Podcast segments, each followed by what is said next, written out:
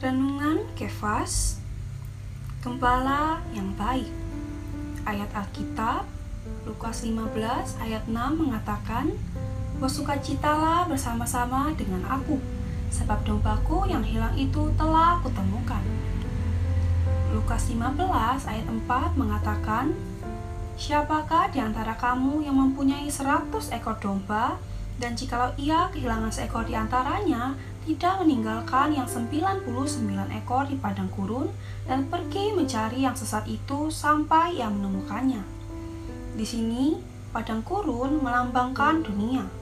Gembala pergi ke padang gurun untuk mencari domba yang hilang itu, menunjukkan bahwa putra telah datang ke dunia untuk tinggal di antara manusia.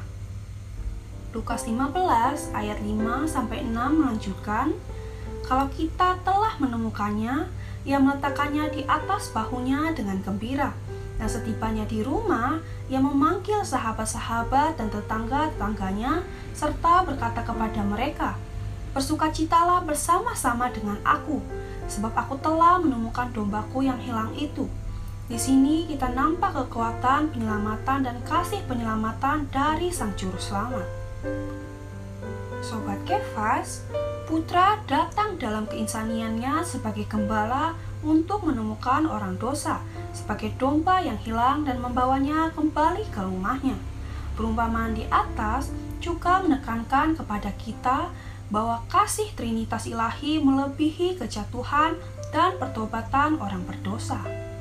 Terang hari ini, pertama, Tuhan Yesus menjadi gembala kita yang mau mencari kita sebagai domba yang hilang, agar Dia terus-menerus bersama dengan kita. Kedua, seorang gembala yang baik, dia memiliki kasih yang begitu besar dan dinyatakan kepada setiap domba-dombanya. Poin doa, mengucap syukur karena dia telah menjadi gembala yang baik di atas kita dan membuat kita terus tinggal di dalam kawanan dan kasihnya.